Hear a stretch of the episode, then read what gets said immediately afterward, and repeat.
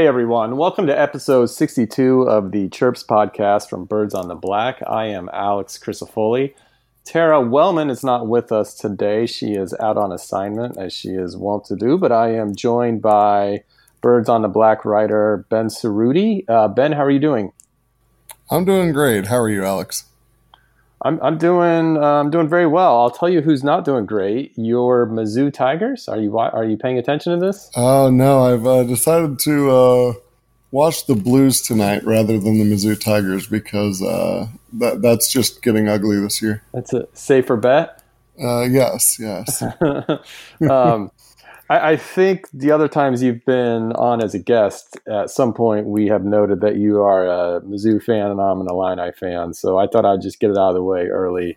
Yeah, uh, I, I, think uh, best thing that happened to Mizzou this year was beating the Illini, and I think other than that, we've done uh, absolutely nothing. it's uh, um, a mirror image of two seasons ago when Illinois beat Mizzou, and Mizzou went to the tournament. Illinois was terrible, only I guess in reverse. Right? Yeah. I, I mean, yeah. Uh, Cuonzo Martin, um, his seat might get pretty hot after this, which is a shame because I've I've always liked him. He's a good uh, East St. Louis, Illinois guy. He was on uh, some great high school basketball teams back in the day. Uh, yeah. LaPhonso Ellis was a few years ahead of him, but that was those were some awesome teams. But uh, yeah, his, his, seat might be getting a little hot. Yeah, I, I hope they stick it out with him for another year or two and give him that chance to at least get a couple recruiting classes minus the porters who left early and were injured. You know, well, get, I, get get a few recruiting recruiting classes to the upper classmen stages and see if they actually pan out or not. I think his buyout is pretty large if he were to be fired after this year. So I, I think he will be there for at least uh, another year. But um, if you've ever listened to this podcast before, you, you're probably aware that this is not a Mizzou Tigers podcast. Uh, thank God I would not be a host if it was. Um, it is a St. Louis Cardinals podcast. And uh, that's why we're having Ben on because Ben knows a lot about the Cardinals. I love talking um, the Cardinals with Ben. He also, in addition to Birds on the Bat, has a Facebook page. Uh, excuse me, Facebook page called Flyover Country that everyone should like and read. It's uh, I I read it every time he posts something, and I highly recommend it. But Ben, I just got done watching Birds of a Different Game on MLB Network. Oh. It was their yeah, it was kind of like their documentary about the '80s Cardinals. I my first reaction is I was kind of disappointed. I mean, they they tried to squeeze in a lot of material into about 40 minutes of oh, okay. airtime. Uh, yeah, I knew I we were in trouble. I have it DVR'd, but I have not gotten to watch it yet. You have to see what you think. I knew we were in trouble when they finished with that 1982 World Series, and there was only about 15 minutes left. Oh, um, oh yeah. so they had to really kind of fly through 85 and 87, and and those two seasons are just I mean, they're almost make me sad uh, because I feel like in both instances they should have they were better than the team they played in the World Series, and and that's a shame. Eighty five, especially with what went down. But you said you haven't seen it. Um, I, am a little bit older than you, so I, I have, I guess, uh, some more. I have more memories, I guess, of the '80s Cardinals, and I was certainly raised on the '80s Cardinals, at least the back end of it. W- what is your take on those teams. And, and, before you get to that, I also want to note that even though I was kind of disappointed in it, in the uh, MLB uh, documentary that they just had or series, whatever you want to call it, I also note that it. I am not the primary audience. You know, I, I I know all this stuff already because I've been reading about these teams for years. You know, right, right, right. People who aren't as familiar with the '80s Cardinals would probably get a lot out of it. Fair but, enough. Yeah. Speaking of that, though, what as someone who I, I guess when did you first become a huge Cardinals fan?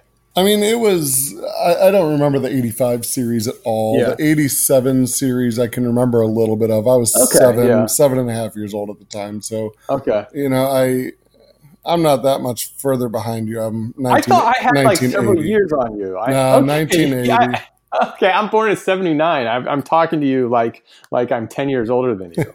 well, that's because most of the people on our website are. Uh, yeah, that, that is true. No, so '87 is about when I first started getting into it. I remember. Uh, I remember Van Slyke more as a pirate than I do a cardinal type of thing.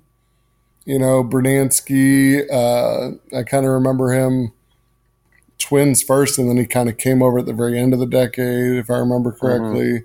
Mm-hmm. Yeah. Um, but I mean, I I remember just hearing things. Just you know, my dad being such a huge Cardinals fan, and he you know grew up there, and just living in St. Louis at the time. Just I mean, the Cardinals were all over the place. It was always on the TV with how good they are, and you know, especially in our household, my dad being a baseball player growing up, and he actually pitched batting practice for the Cardinals in the '70s one year.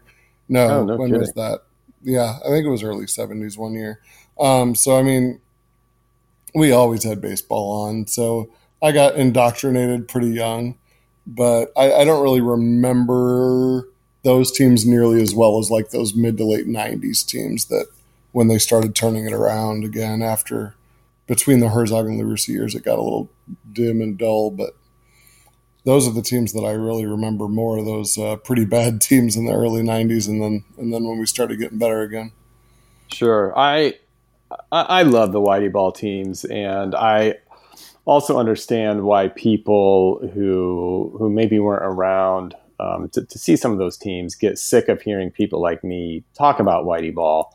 Uh, what, what I will say though is what was so exciting about those teams is not the is not the fact that they were the greatest teams ever because because they weren't. I mean, I mean they they had a great decade obviously in the 80s, but it wasn't nearly as successful as the Cardinals were in the aughts or even this past decade. I, I would argue. Um, right.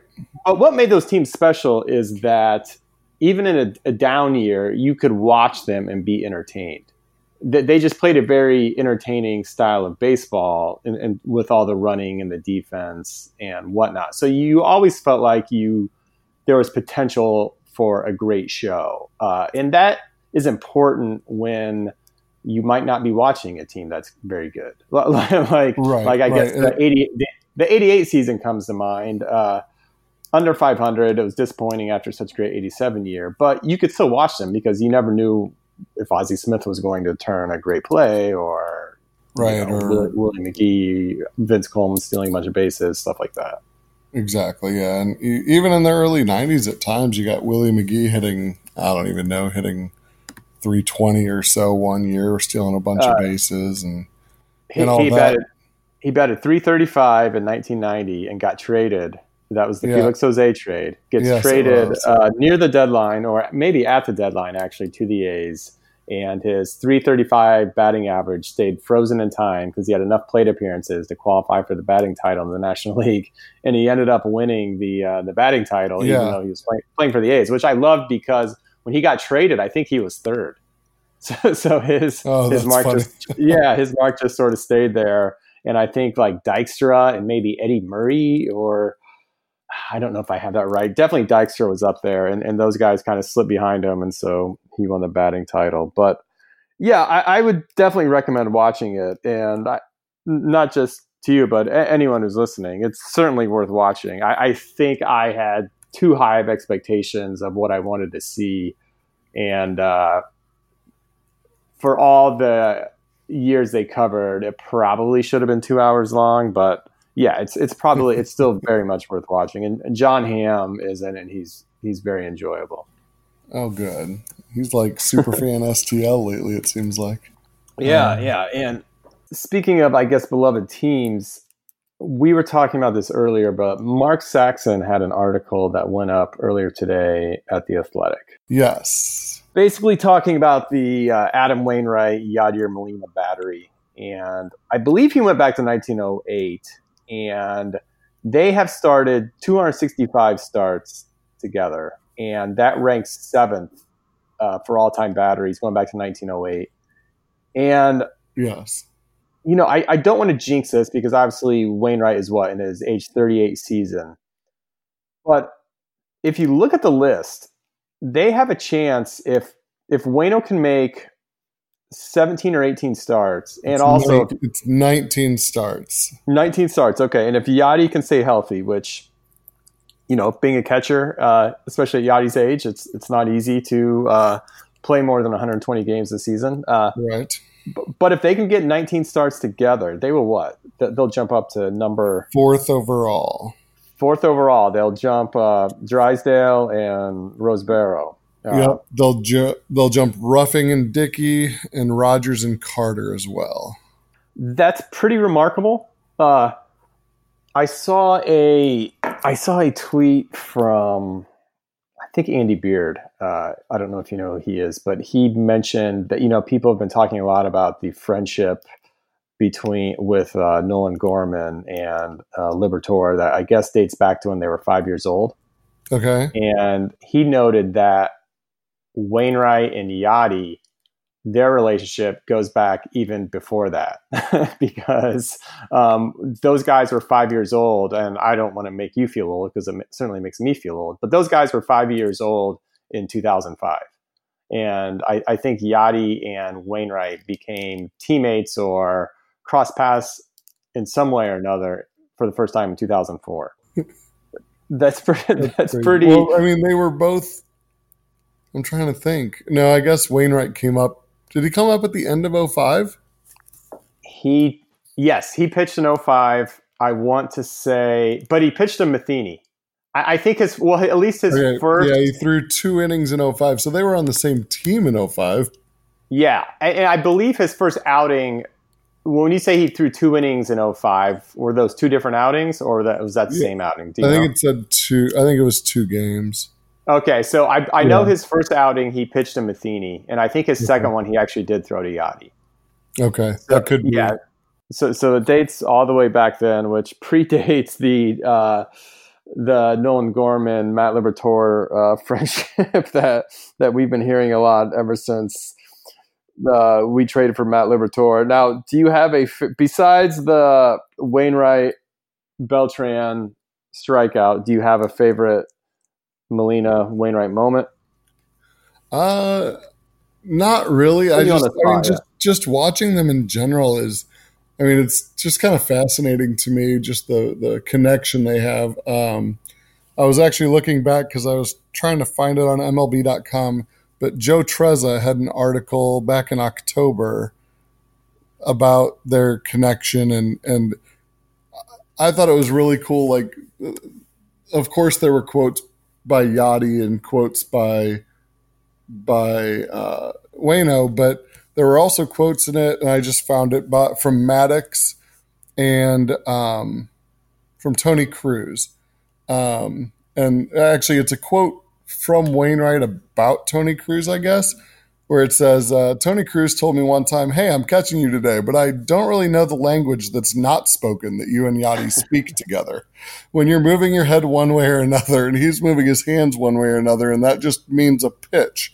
I don't know how that works. Can you tell me how to get that?" and yeah, and uh, Wainwright apparently just responded, "Yeah, ten years of catching me will get you that." I mentioned something to Tara a couple weeks ago that that sort of communication might be more important than ever in light of uh, all the sign stealing oh, and everything, everything, that's yeah everything that's going on with the Astros uh, or, or, whatnot. But Saxon also had a few more interesting facts in his column. I'm just going to read you a quick paragraph. Uh, that was toward the end. Wainwright and Molina will tie Stan Musial and Red Schoendienst this season with their 14th season in uniform together. If they play together again in 2021, they would join the rarefied air of Hall of Famers such as Derek Jeter and Mariano Rivera or John Smoltz and Tom Glavine as teammates who spent at least 15 seasons together. So that's pretty remarkable. Um, yeah, that's really awesome. I, I, don't know if they are going to go out together, meaning if, if they're both going to retire the same year. Mm-hmm. But it sure would seem appropriate. and, and it would, you know, we always try to write our own endings for players instead of giving them their own, uh, you know, letting them choose how they want to go out. But I, I, sure do like to envision a scene in my head where they both walk off the field together. Like, like the manager walks out, Shildt walks out in like the seventh or eighth inning and takes pulls them both. both. yeah, pulls pulls them both out of the game. I think that would be a really awesome moment. Well, hopefully it's with about a 5 1 lead in game seven of the World Series. Uh, that would be a remarkable moment, especially, you know. I also just said, you know, it's hopefully with Wainwright, you know, going seven or eight innings, and that's uh, if we if we have many starts like that left in Wainwright, then you know we certainly are playing with house money there. True story. Speaking of that, you know we've been talking a ton this off season about the outfield and whether or not this team is going to have an offense that's going to be able to compete next year in light of losing Marcell Ozuna. You know, we lost Jose Martinez. Obviously, these aren't perfect hitters by any stretch, but they were productive, um, at least when comparatively speaking to the rest of the lineup. We haven't been talking as much about the pitching, but I think there could be a lot of reason for concern there as well, or at least uncertainty. Uh, and I felt that way last year too, when the pitching turned out to be pretty good.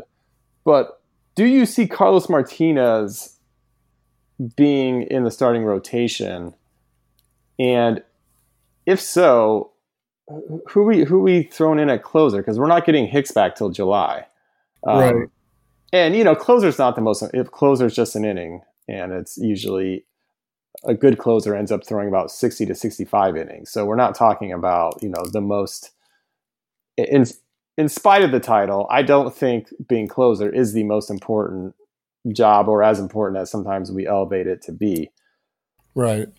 But it's still it, it's still a spot that you want to have a reliable guy back there. Uh, so one, do yeah. you see Carlos in the rotation? And two, if so, who's it, who who is going to be closing games for these guys? I mean, I think if I think we can agree that it's basically down to six guys for five spots in the rotation. Yes. Yeah. Uh, Flaherty, uh, Hudson, Wainwright, Mikolas, and then Kim and Martinez. That I think if all six of those pitchers pitch up to their potential and can stay healthy, I would be willing to wager that Martinez is probably one of your two or three best starters. And if that's the case, you have to have him throwing 180 innings rather than 60 to 65. Right. So, going on those assumptions, which I mean is obviously rosy best case scenario, I think the person I see in the closer role is probably a Giovanni Gallegos, mm-hmm. uh, unless Mike Shildt really wants to keep more of a fireman setup with him that and and you know kind of eschewing the traditional closer role and going with your best reliever in the spot you need him the most. But I, I think he's your best bet left. Uh, I know ZiPS agrees with me. It's got him with the best ERA in the bullpen for the Cardinals. It's got him with the best FIP on the team in general, even lower than Flaherty's. So, I mean, I would kind of wager they'd go that direction if they want their best pitcher in that role. Me too. I also think we're going to see when PECOTA comes out in the next month or so that someone like Ponce de Leon might be penciled in for more starts than Carlos. True. I, I, I really do. Yeah, I, I, I just it just seems like such an unknown right now, and I'm still so confused by the situation. And to people who think Carlos is injury prone, I, I want to point out just from 2015 through 2017, he threw 170, he threw 180 innings, 195 innings, and then 205 innings. Uh, so he, if you want to call him injury prone, you also need to point out he had a three year stretch of uh, of complete durability. So I've never bought into this idea that he's injury prone. I've never bought into the idea that he's a he's a head case who can't handle the uh, you know, you know, being a starter. Uh, in fact, you know, usually that sort of language is kind of insulting. And also, if you actually believe that, then the idea of putting him in a pressure cooker of of the closing spot to me would not be ideal for one a pitcher of his caliber and, and two just if, if you actually believe that sort of nonsense which i obviously do not Right. Um, to add to those three years you talked about, he also, through July of 2018, when he got hurt on July 30th, he he had 100 innings already after 18 games. So he had another 14 to 16 starts to go there with over 100 innings in already. You're talking 2018. Yep. Right. Yeah. Yeah. He had thrown almost 120 innings uh, when he when he left for the year. So yeah, and, and then he Well, I guess that's not totally accurate because he came back right at the end of the right. year. Yeah, so he That's he was right. out for three weeks, and then he came back as a reliever because they didn't feel like they'd get him back to starting in time. Which to me always circles back to the idea, and I hate beating this dead horse, but I still have not quite fully understood it. So I like talking about it with someone to see if maybe they can, I don't know, offer insight that's going to kind of make the uh, light bulb, I guess, go on for me. But I'll never understand why they transitioned him to a relief pitcher, even with that reasoning of, well, they weren't sure he was, you know, ready to handle the workload as a starter you know, you certainly hear people say that being a relief pitcher can be more grueling on the body than being a starting pitcher, just when it comes to getting warmed up and, you know, pitching on back to back days. So I'll never Mhm. understand that. If, if you're able to offer insight into it right now, um, because I think you are smarter about this stuff than I am, I would love to hear it. Yeah, and I I don't know either on that one, and I I think I'd have to look back and see. Like, I'm wondering if because he was out from July 31st through August 20th and pitched again on August 21st. I'm wondering if the Cardinals had a really good stretch of three weeks by their starters and just wanted to roll with the five they had and and said, well, we can we can either wait a month to get them back and see if we're still in it with a week left to go, or we can just add them to the bullpen. I mean, maybe that was it. I don't. I want to say. I mean, August they were on a roll. That was mm-hmm. Shildt's first full month. They were Right. they were really cooking that month. So I'm wondering if if it was simply a let's stick with what we've got, throw them in the bullpen because we want to make sure to get these wins now while we can type of thing. Um, but I, I I will never understand why they didn't let him start last year. It's You know, always I know- seemed I know he ahead. came to he came to camp injured last year, not fully recovered last year, but especially when you've got that much of the season to go, I don't understand why you wouldn't even if it's throwing him you know, three innings the first time he goes out there for the year and having a 13th pitcher on hand to be a piggyback for the first three or four starts of the year until he's able to throw five and a half, six innings a start the rest of the year. I, I, I won't, I don't think I'll ever understand that. Yeah, I uh, I don't think I ever will either. I, I'll just say I would prefer him throwing 175 innings versus uh, 65. Uh, But you know, we will see how. I guess we'll see how that shakes out. The rest of the man, it's a. I don't know if you've been looking at some of the projections for the standings, um, especially in light of some of the Reds moves recently, but it's Mhm. really uh, bunched up at the top there. And then, of course, you have the Pirates, um, you know, who aren't expected to be in the conversation. But Yeah, and I know I saw Brian Walton tweet out something earlier this week. I think it was the twenty third, twenty fourth, something like that about newest MLB over under win totals for NL Central teams in twenty twenty. I don't know from like Bet Online or so. I don't know, but uh uh, I know it had the Cardinals at 88 and a half, the Cubs at 86 and a half, and then the Brewers and Reds at 83 and a half, both. But Okay. that was prior to them signing Castellanos. Uh, and I guess it must have been prior to the Marte trade too, because it has the Bucs at 71 and a half. So I, I don't see if they don't lose 100, I don't know who's going to this year. yeah, the Pirates are, I, I think, the best example going right now of an organization that really just flips off their fans. Uh, you know, they have this beautiful ballpark. They have shown the fans will absolutely show up if you give them something to show up for. I, I mean, they're the we've seen the environment at some of their playoff games, some of those wild card games, but Yes. I, I wish I, I wish I knew we were going to uh, delve off into this direction because I would have pulled up some of those numbers about like the Pirates and their biggest free agency signings um, because Oh, yeah. it's it's laughable. It It's- is. They haven't ever really paid anyone. No. Um, I, I'm trying to remember what the stat is, but it but it's absolutely didn't- shocking. Didn't they even like when we were signing Holliday, they let Bay go, right? Yeah, yeah, I, I think that I think that is correct. Uh, And then we kind of diverged from there, right?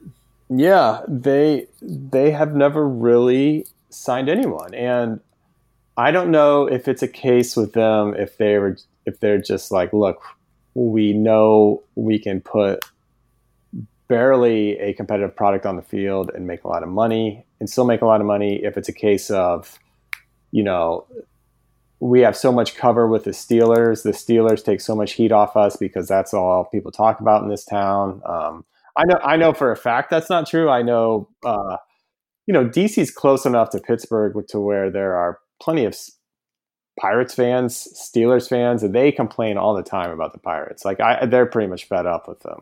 Uh, yeah, I would and, be. I mean, yeah, absolutely. And if you look at what they, you know, the core they had a few years ago with uh, McCutcheon and yeah, McCutcheon, um, Marte, Polanco, yeah, and Gerrit Cole, uh, Neil Archer, and- Walker. Yeah. cer- certainly, who's the gosh? Who has the quota of you always want to trade a guy a year too early versus a year too late? Um, and that's certainly the case. But if you look at what the return they've gotten on some of those trades, mm-hmm. especially with guys, you know, no one was confusing Gerrit Cole with being um, with that being a trade of you traded him a year too early. Um, no, you traded him about eight years too early. You know, he had he had a whole career ahead of him. Yeah. So I don't know, but the uh, those other numbers you said, Card- you said Cardinals 88 and a half.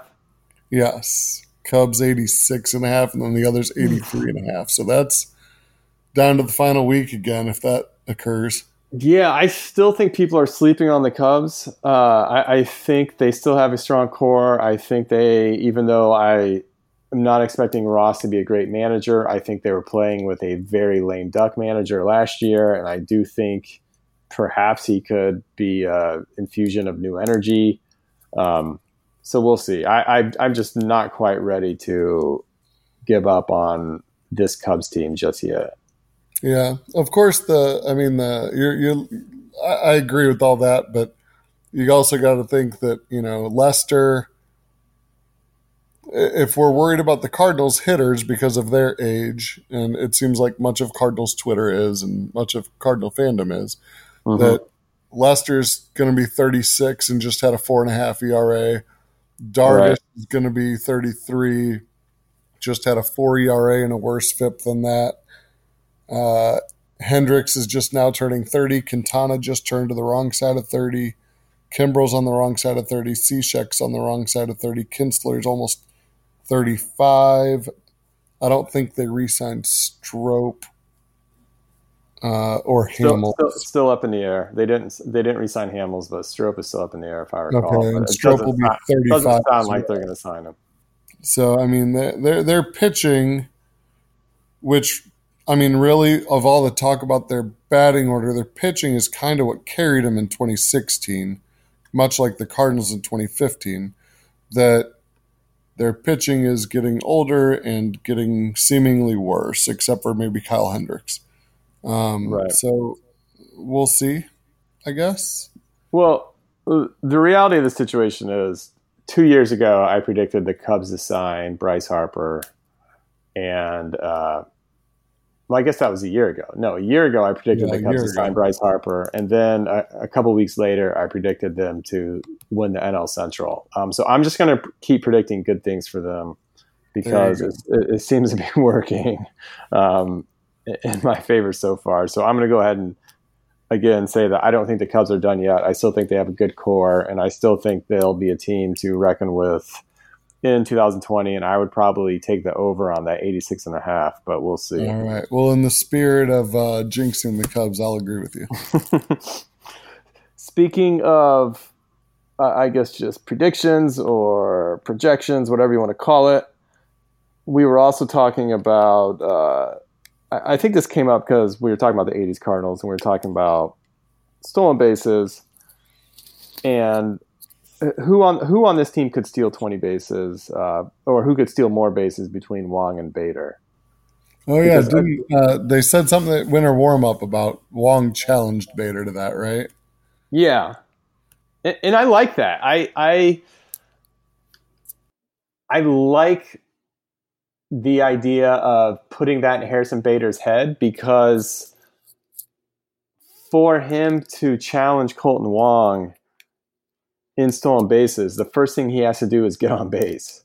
And, and that was his problem last year. So if he's if he's very focused on stealing bases, then uh, step one will be getting on base in the first place. So maybe he he realizes that you know that'll be the first thing he'll he'll take care of, and then he can figure out if he can steal as many bases as Kolten Wong. How many bases did Kolten Wong steal last year? Like 20, 23? Um, Is that right? Let me see. I want to say it was 24, but I've got it right here. Uh, yeah, 24 steals, four caught. Okay. Uh, and, and, and that's that's what was so great about the Cardinals team last year is not so much that they were stealing bases, um, although comparatively speaking to the rest of the league, they did steal a lot of bases, but that they were good at it, um, that they were smart with it, that they were. Uh, I can't remember who pointed this out, but they showed that the Cardinals were running in bunches, uh, meaning that the Cardinals knew when to steal bases and they knew when not to. They knew when they had a pitcher on the mound that they could steal on, that they could run on, and that's when they were stealing all their bases. Um, they would go several games without stealing any bases, and then they would have two or three games. Then they would have a game where they would steal four. You know, we saw that last year, and and they had they stole what close to an 80% clip if i recall. I might be um, a little high on that. But it does show that you know they weren't just a, a, good base running team which they were they were a very smart base running team. Yes i definitely agree with that. Uh, i'm gonna have to pause here alex. I'm sorry. Uh, no my problem. son, my son's crying. Hold on oh no Hey, so I don't know if you all could hear that, but we lost Ben because he had to go play dad. He had a uh, crying son who I believe woke up, and uh, being the the good parent that he is, Ben had to bail on the podcast uh, because more important things were uh, calling him. So I'm going to go ahead and wrap up with the chirp of the week. Although I think Ben might be back with us. Ben, is that you? Yeah, I'm back. Is he is he back asleep, Ben? Did you? Did uh, him go back down? I, I think he's asleep now. He's, okay. He, let me leave the room. So. okay. Well, good work. uh, you uh, you shared with me earlier today a tweet from MLB Network. I think in preparation for the uh, Cardinals movie tonight, and it said uh, even the pitchers were stealing bases, and it showed a graphic for the 1985 Cardinals.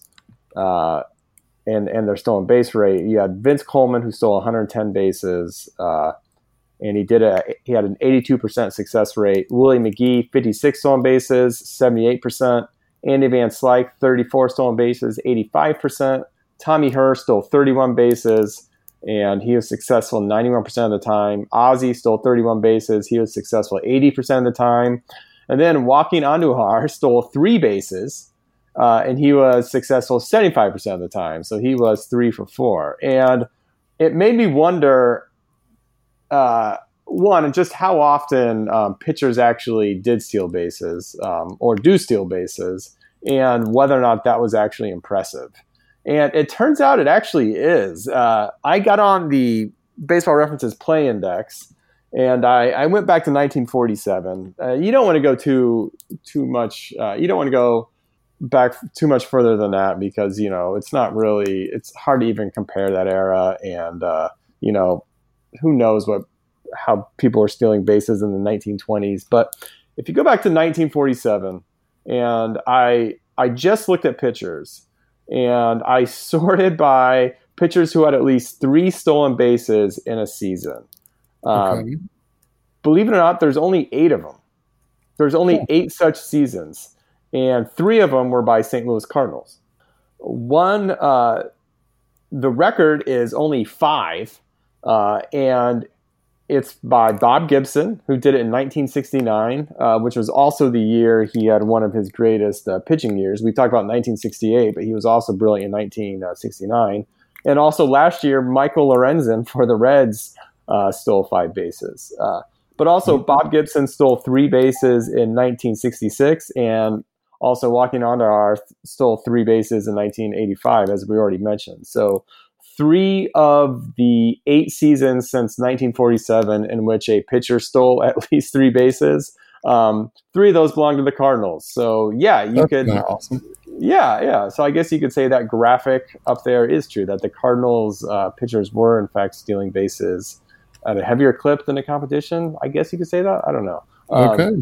Yeah, for career, for careers going back to 1947, I looked at pitchers who stole at least 10 for their career, which is not a huge number, by the way.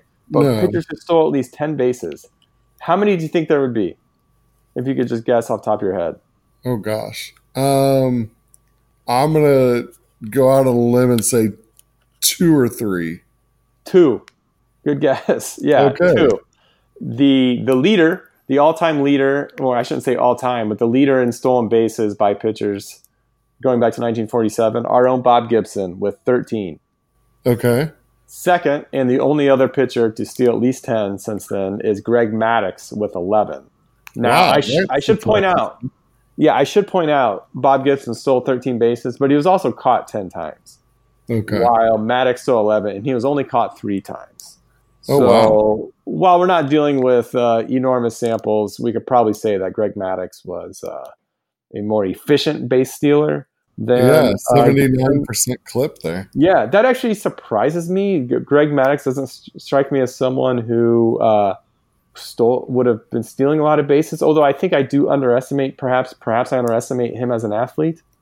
Yeah, Uh, and he, he won a lot of gold gloves. Now that I think about it, I'm guessing probably more of his intelligence. I mean, Yadi's Yadi and Albert have seasons of 15 steals, and, I think and I, I think that at you know two and a half months from 40 years old and out of shape, I might be as fast as those two sometimes. So Yadi has, believe it or not, 66 stolen bases for his career and actually stole 12 in 2012. And now 66 is not a lot, but when you mess around on the play index enough and you sort it down to like position players who spent at least 95% of their time at catcher, you'll see that 66 is actually pretty high. Yeah, Uh, and you know, 66 is actually pretty high just if you look at how fast Yadier Molina runs, which we all know is uh, not very. well, I mean, he was 36 last year, and he had six steals and no caught. I did not realize he did not get caught once last year. Uh, that's remarkable. Okay, so for his career, as I mentioned, he has uh, he has he's stolen 66 bases. He's actually been caught 37 times, which isn't great. Uh, um, not shocking, but that but that's not great. Right. Uh, but yeah, but he's getting better. Uh, six for six last year. That's pretty impressive. Well, since I brought Albert into the conversation as well, I Yeah, just looked is those Albert? up. In the last four years, from ages 36 to 39, Pujols only has 11 of his 114 career steals, but he has not been caught since the 2015 season. oh my god! Oh, you're right. Okay, so yeah, I, I'm looking at it too. I'm looking at it as well. The last four seasons, Pujols has stole, stolen 11 bases and hasn't been caught once. And actually, since turning 31, he's got 39 steals to only seven caught stealing.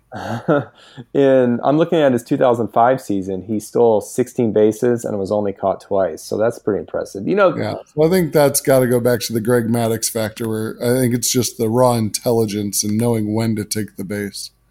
That is 100% on the mark. You know, they always used to say Pujols wasn't a fast runner, but he was a very smart runner. And that sounds like one of those silly things that like an announcer would say just when they're talking about a great player like Albert Pujols, but it really was true. Yeah. He really was a great base runner. Um, and, and I'm not even thinking about stealing bases. I'm thinking about just when he would he would always seem to know when to take third base Yeah. uh, coming over from first, and he just yeah he he really was one really is one of these smarter baseball players I have seen, and we were so lucky to watch him play. All right. So, so I just saw one thing on Twitter that I have to bring up since we started, Please since we started the show with uh, Mizzou basketball talk. they came back, didn't they? They did. They were down 59 39 and closed on a 33 to 10 run to win the game. Tom Crean, what are you doing? That, how does that happen? So is Mizzou going to make the tournament? Not, they're not, right? Probably not. I'm hoping that, I'm hoping they make the NIT. Okay, okay. So, but they've so been bad enough lately that. Let's see. Oh yeah, ten and ten. Um, we'll yeah, see. that's that's a tough. Uh, they have a tough road to make the make the tourney, but yeah, you never know, Ben. That's the type of. Uh, I, I know Georgia is not exactly the king of the SEC when it comes to basketball, but that's the type of win that could perhaps provide some momentum going forward. Yeah, yeah, that could be one that pulls the team together a little bit good for good for them. I'm still going to boo Mark Smith and uh, Jeremiah Tilmon uh, every chance I get. Uh, and uh, to their credit, they they've beaten my team the last two years in bragging rights, so they they are certainly getting the last last laugh there. Any, anything else? Anything else Cardinals related? Uh, no, and I I apologize again. I don't know what I missed no. for about five minutes there. you missed me sitting in silence, um, and while I waited for you to come back. But uh, yeah, I'm I'm sorry we perhaps cut this one short. But hey, father duties are very important, and so yeah, there was no shame in bailing there. Uh, again, this this has been episode 62 of Chirps. We were joined by Ben Cerruti. Uh, you can follow Ben at Ben. What's your Twitter handle? It's at STLFanBC7. Okay, and Ben also writes at Birds on the Bat pretty regularly.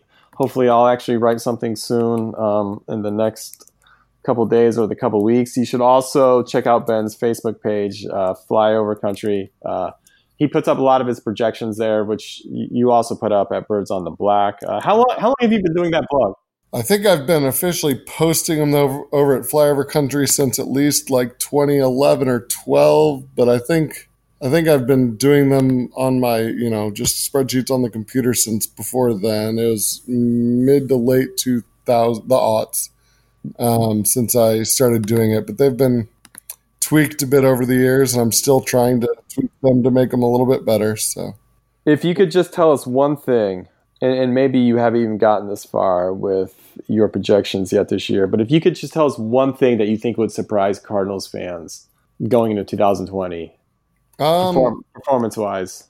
So actually, I'm just going to read the beginning of my Tyler O'Neill one because it's the oh, one yeah. I just I just wrote this up. But so Tyler, uh, here's how it reads: Tyler O'Neill is one of my favorites. To hope gets more playing time than he already has. Um, my projections have led me to like him far more than a seemingly large contingent of the fan base. I want to make clear that my personal feelings on O'Neill in the outfield are not able to be entered into my projections, even if I wanted them to be, which I don't. They're objective. But uh, the projections are what really got me to like O'Neill in the first place. Um, and then last year, he finally got to start for an entire month uninterrupted in July and did really, really well. Um, and I've kind of looked, and, and, there's a little bit more in the write up about him about kind of why I think that he'd be much better getting a start every day. But my projections, and this might be surprising to some, over 600 plate appearances. Uh, I have him beating out what my projections would say for Marcell Ozuna for 2020. Okay. So, uh, so they really like O'Neill. Uh, over 600 plate appearances. They would have O'Neill, which I don't have him getting. And I know that's something you kind of wanted to talk about, but we didn't get a chance to have projected playing time for outfielders. Right now, I've got him set at like 400 plate appearances. But if I were to bump it up to 600, it would give him 94 runs, 36 homers, and 96 RBI on the year. Oh, wow which I I think everybody would take in a heartbeat. Yeah, I absolutely would. Uh, what sort of strikeout rate are we looking at there? Um, Not that I would really, I wouldn't care if you put up those numbers. I'm just curious. Right, right, right. Um, they, I've got O'Neill at a 31.5 percent. Ah, okay. I'm I, getting I, his walk rate up over eight. I, I mean that uh, thirty-one point five percent. Like just thinking fifteen years ago, that would seem just out of this world crazy. But yeah, you know, 2020, especially with those other numbers you mentioned, and, and talking about Tyler O'Neill, I would absolutely take that. I agree. Well, cool. Thank you for that. That's uh, I, I will keep my eye on that, and uh, w- I'll try to remember to have you on at this time next year, and I can tell you, uh, you know, wow, you were right on the money, or uh, how dare, how dare you, Or why, why did O'Neill not make Yeah. the Nathan after April? how dare you get our hopes up? Yeah. Um, anyway, th- thank you so much for coming on, Ben. It's always fun uh, when you Yeah, jump thank on. you for having me. Absolutely. Uh, I am Alex Crisafoli. You can follow me on Twitter at AlexCard79. Tara should be back next week, and that'll do it for us. Have a great week, everyone.